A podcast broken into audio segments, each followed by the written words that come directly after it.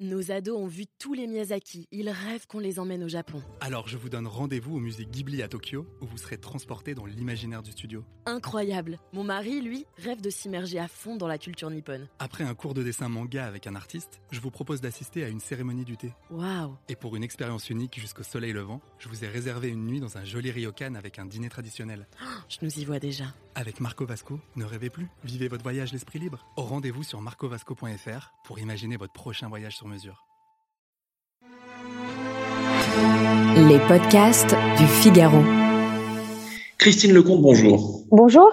Alors racontez-moi euh, un souvenir d'enfant, un jour où vous avez été littéralement euh, subjugué par la beauté d'un édifice, d'un, euh, d'un- d'une maison, euh, d'un château. Enfin, dites-moi tout, vous avez carte blanche. Bah écoutez, moi je vais plutôt vous parler euh, du paysage quotidien que j'avais depuis ma fenêtre parce que c'est ça qui m'a énormément marqué. On avait un peu de recul et une vision de la ville avec euh, des tours qui émergeaient d'un paysage extrêmement verdoyant. Euh, C'était à côté de Marly-le-Roi et donc ce que je voyais était un grand ensemble, euh, mais qui euh, permettait de comprendre où on se situait dans le paysage et qui pour moi était un élément de mon quotidien et dans lequel euh, je me reconnaissais. Et ce qui était intéressant, c'est d'habiter loin et en même temps d'aller parfois dedans. Et donc d'avoir cette relation entre qu'est-ce qu'on voit de loin et qu'est-ce qu'on imagine quand on est prêt. Une carte postale qui vous a inspiré pour vo- votre futur métier. Oui, c'est ça. C'est de se dire que finalement, quand on construit, eh bien, on impacte euh, l'image de la ville en entier, et, euh, et puis aussi l'importance de l'architecture, on va dire ordinaire du quotidien, celle qui touche tous les gens.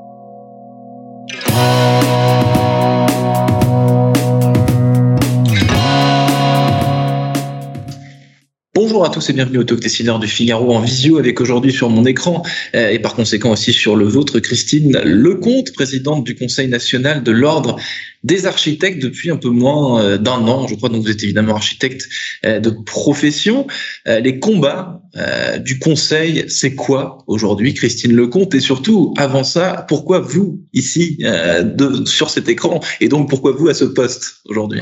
Bah, bonjour à tous. Alors euh, déjà, euh, on parlerait pas de combat, mais plutôt d'essayer de révéler un petit peu ce qui existe euh, vraiment et qu'on n'a plus l'habitude de voir, c'est-à-dire faire le lien entre euh, l'architecture et le quotidien euh, des gens dans la manière dont la, la façon dont on construit le monde et nos villes impacte au quotidien la vie des gens. Alors pourquoi euh, mon équipe et moi aujourd'hui au CNOA? Je pense que c'est vraiment la conséquence de la part des architectes d'un besoin de révéler ce qu'on voit comme défis qu'il y a devant nous, les défis écologiques, les défis sociétaux, et, euh, et le besoin pour les architectes d'affirmer euh, que aujourd'hui l'architecture est une solution, euh, justement pour conjuguer aspiration habitante et enjeux écologiques. L'architecte est un métier d'utilité publique, vous diriez aujourd'hui davantage qu'il y a euh, que- que- quelques années, plus que jamais? Alors, l'architecture est déclarée d'intérêt public dans la loi depuis 1977, mais aujourd'hui, à l'aune de, des enjeux climatiques, ça révèle encore plus ce phénomène. Ça révèle encore plus ce phénomène. J'ai vu sur LinkedIn que vous avez publié plusieurs posts euh, avec ce, ce slogan, ce, ce mot d'ordre euh, qui vous habite. J'ai l'impression réparer la ville, réparer la ville, ça veut dire réparer quelle ville, toutes les villes. Ça, ça, ça veut dire quoi en gros, ce, ce, ce, slogan Ça veut dire qu'aujourd'hui, on est à l'aune de, de, de trois crises crise euh, biodiversité, crise des ressources, crise climatique. Euh, que euh, on a des préalables à voir avant de continuer de construire. Il faut limiter euh, l'étalement urbain. Il faut limiter l'impact de l'émission de gaz à effet de serre dans la construction. C'est 40% aujourd'hui dans le monde hein, des émissions de gaz à effet de serre. Il faut limiter les déchets dans la construction. Et donc, on va de- devoir construire euh, dans l'enveloppe urbaine existante nos villes. Et donc, on va devoir réhabiter, réparer l'existant. Et donc, quand on dit réparer les villes, la ville, c'est de se dire partons de ce qui existe déjà et soyons fiers de reconstruire à partir de ce qu'on a. euh, reconstruisons, euh, adaptons aussi euh, aux Exactement. besoins. Que- que- Quelle, quelle, euh, quelle construction, quelles infrastructures typiquement euh, vous avez dans votre viseur? Parce que j'imagine que euh, il y a des, des, des bâtiments plus ou moins euh, irréprochables et d'autres qui, euh, qui, qui qui sont davantage dans votre dans votre dans votre œil, quoi, si, si je puis dire. Non, la, la question, c'est c'est- c'est plutôt un mot qui nous permet d'expliquer qu'on a mal considéré la ville depuis une quarantaine d'années. On a oublié que faire la ville, c'était avant tout s'occuper des gens qui vivent à l'intérieur et qu'il faut limiter le zoning, c'est-à-dire d'un côté euh, euh, le pavillonnaire, de l'autre côté les centres commerciaux, d'un troisième côté les zones d'activité, et puis pour aller de l'un à l'autre, il faut la voiture. En fait, la ville, à la base, c'est le lieu de la rencontre. Et donc, quand on parle de réparer la ville, ça correspond à la réhabilitation, à la réparation des bâtiments, mais aussi à la manière dont, en faisant tout ça, on va recoudre du lien entre les gens.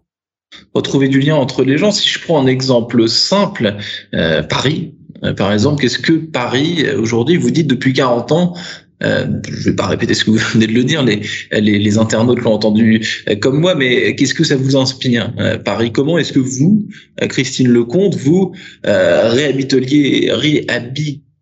Oh là là, Riyad, tu feras une petite... je sais pas si tu, es là, bref, il y aura un petit peu de montage. Comment est-ce que vous, Christine Lecomte, à titre personnel, vous répareriez euh, la, ville de Paris? Qu'est-ce qui vous, qu'est-ce qui vous chagrine? Qu'est-ce que vous trouvez incohérent? Qu'est-ce qui, euh, qu'est-ce qui, qu'est-ce qui vous donne envie de, de, de prendre, euh, de prendre votre pelle et, un marteau piqueur et de, de changer les choses? Bah, Je vais vous décevoir, mais je vais vous répondre absolument pas sur Paris parce que justement Paris n'est pas la France.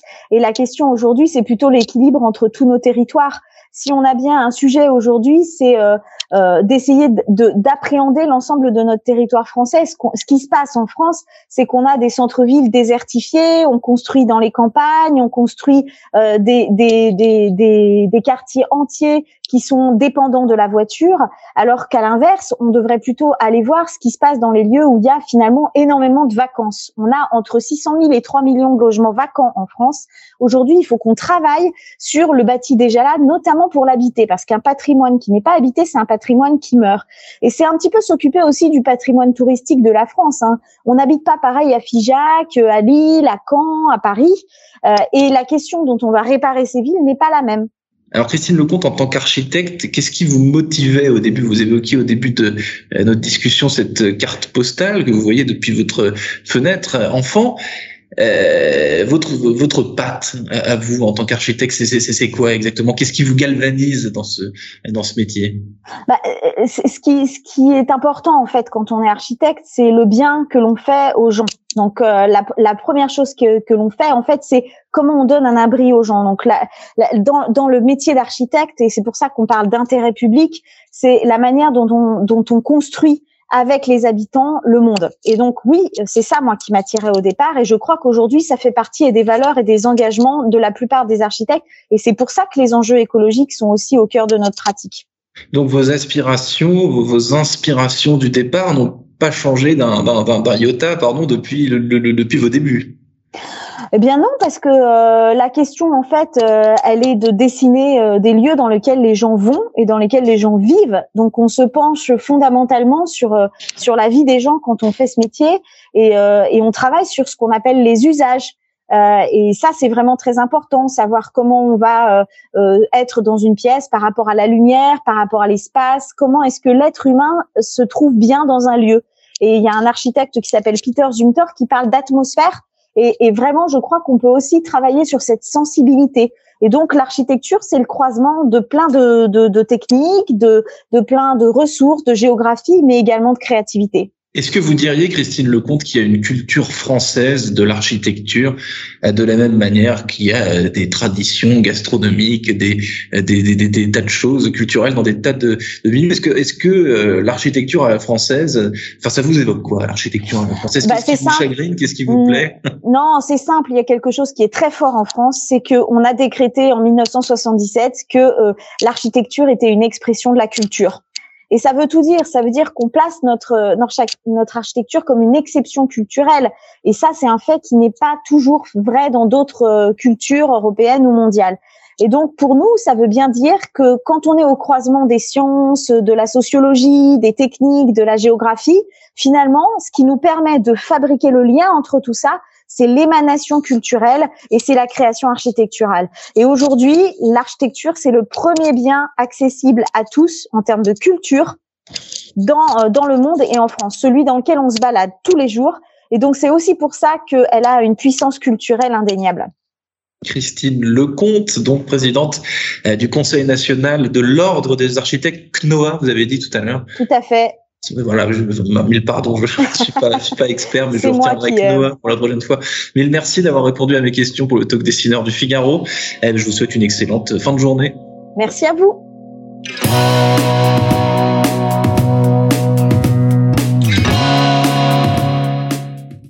Ados ont vu tous les Miyazaki. Ils rêvent qu'on les emmène au Japon. Alors je vous donne rendez-vous au musée Ghibli à Tokyo, où vous serez transporté dans l'imaginaire du studio. Incroyable. Mon mari, lui, rêve de s'immerger à fond dans la culture nippone. Après un cours de dessin manga avec un artiste, je vous propose d'assister à une cérémonie du thé. Waouh Et pour une expérience unique jusqu'au soleil levant, je vous ai réservé une nuit dans un joli ryokan avec un dîner traditionnel.